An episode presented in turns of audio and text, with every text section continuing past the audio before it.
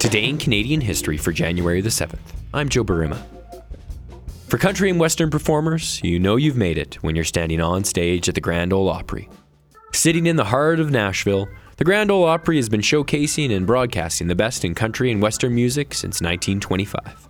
Well, on this day back in 1950, Canada's own Hank Snow stepped on stage, played his heart out, and was met by. That's right, crickets. But this just ended up being a, a small speed bump in Hank's career. He went on to become one of country's biggest stars, sitting on top of the charts for years. Not bad for, let's be honest, if you've ever seen a photo of Hank, kind of a goofy looking kid from small town Nova Scotia. I spoke with Kelly Ingalls about Hank Snow's career and that night back in 1950. She is the general manager of the Hank Snow Hometown Museum in Liverpool, Nova Scotia. I reached her there. He made his debut on, uh, like you said, January 7th, 1950. He sang just the, the one song called Brand on My Heart, which was one of the first ones that he ever wrote. And uh, surprisingly, he wasn't well received at all people just stood there and they they didn't smile they weren't happy they didn't clap much like they just clapped politely like you would at a golf game. He felt uh he like his first performance there he was so excited and afterwards he felt really almost embarrassed that uh, he didn't get he wasn't real, well received at all. Well he was new um i guess and that was that was all uh nobody really knows for sure, but he hadn't had a big hit in the States at that time yet. Um, and by April of that year, he was on the verge of being dropped from the roster until uh, his biggest hit, I'm Moving On, was released. And uh, like I said, that was in April. And uh, once that became a number one hit, from that point on, he was you know, there was thunderous applause, standing ovations, and all that stuff. But until that song was released, he he wasn't really a big, uh, you know, celebrity in the state. Well, before he was a celebrity, before he was Hank Snow, he was just Clarence Eugene Snow, a kid born in Brooklyn, Nova Scotia, just outside of Liverpool. To be honest, Hank's early life sounded like a country song. He grew up poor and was often sick. His parents divorced when he was eight. His dad left town shortly after, no word on whether or not he took the dog. With money being so tight, his mother sent him to live with his paternal grandmother, who Hank later described as abusive and cruel. He bounced around for a bit, living with his sister, going from job to job. Hank talked about how he always felt out of place, like a, a bit of an outcast. But he always found comfort in music. Well, he he was uh, born into a musical family. His mother um, played the organ and the guitar. Uh, I think she played the Hawaiian guitar more than anything, and uh, his idol was Jimmie Rodgers, who's known as the father of country music. And uh, especially after the breakdown of his family, he found solace in music and uh, soon decided that's what he would, wanted to do and uh, his he purchased his first guitar from his first earnings from working on uh, schooner in Lunenburg. At just about 12 years old, uh, he bought a T. Eaton special for five dollars and ninety five cents, and uh, he listened to Jimmie Rodgers on the radio while out fishing and while home, and uh, sort of copied his his style and his songs, and then entertained the crew, the the fishing crews, by singing and playing, and uh, just I guess it went from there.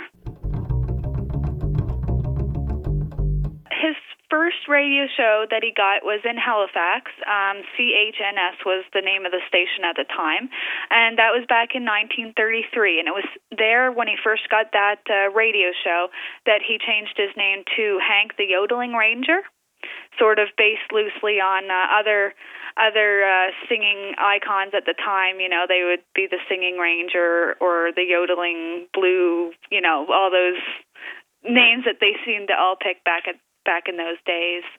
And uh, he signed his recording contract with RCA in uh, 1936, and to date, um, that's 45 years. It was the longest, or it still is the longest recording contract in history. And uh, as I, I, I already mentioned, uh, he joined with the Grand Ole Opry on January 7th, 1950, and that was the same year that I'm Moving On, his uh, first humongous staggering hit. It spent 21 weeks at number one on the charts. He helped launch Elvis Presley's career in 1954. That's something that a lot of people don't know. Um, in in the museum here, we have lots of pictures, and it, it details it over in his biography about he, how he was the first person to take Elvis up on stage and introduce him, and you know give him a slot in his spot to sing. That's right. A Canadian is responsible for the success of Elvis Presley. All right, maybe Elvis would have still made it, but that nudge from Hank put him in the spotlight. Though he experienced massive success, Hank always looked back home to Canada. You know, his career started here. He was a star here long before anyone in the States had ever heard of him.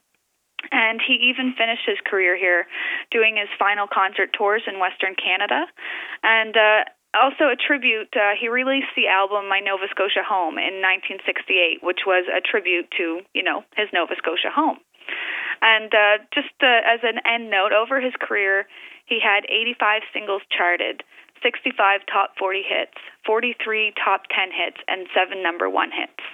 In total, he released 120 albums and spent a total of 876 weeks on the charts over his career. As always, today is a day full of Canadian history. Helen Gregory MacGill, the first female graduate of Trinity College, was born on this day back in 1864. Bora Laskin was sworn in as Chief Justice of the Supreme Court on this day back in 1974. And the opening of Parliament in Ottawa was televised for the first time on this day back in 1995. Reviews were mixed. Most found the plot to be implausible and lacking in romance. And let's face it, the series has been mostly repeats ever since. And as always, on this day, we aired this episode of Today in Canadian History. Today in Canadian History is produced by CJSW at 90.9 FM in Calgary. The executive producers are Joe Burima and Mark Affeld. Original music is provided by the Fisk, Fletcher, and May Trio. This series is not meant to be a definitive source on our past. Instead, we hope that it sparks a desire to learn more about our unique history. For more information on the series or to recommend an event or moment, check out our website at cjsw.com slash today in Canadian history. Off of an old vinyl compilation called The Best of Hank Snow, here's the man himself with The Golden Rocket. From old Montana down to Alabama, I've been before and I'll travel again. Dealt the cards, but you missed the play, so hit the road and be on your way. Gonna board the Golden Rocket and leave this town.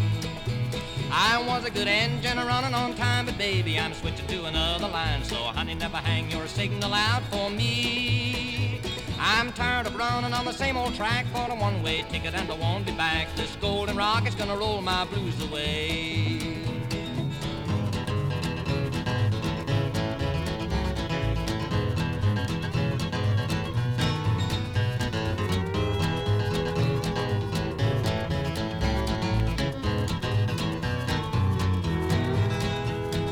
Hear that lonesome whistle blow, that's your cue, and but now you know that I got another true love waiting in Tennessee.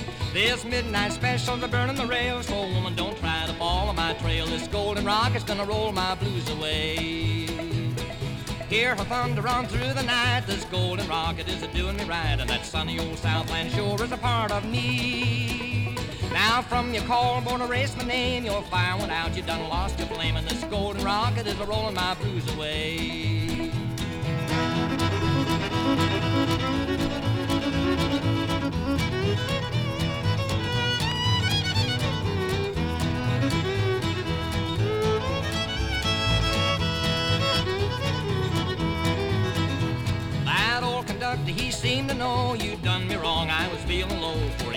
Aloud, We're over that Dixon line.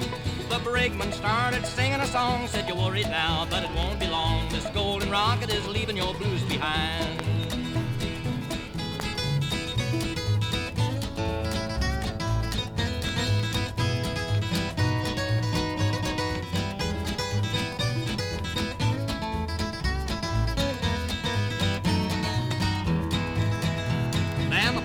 The with his southern drawl, let's rise and shine, good morning you all. And I sprang to my feet to greet the newborn day. When I kissed my baby in the station door, that whistle blew like it never before on the golden rock that rolled my blues away.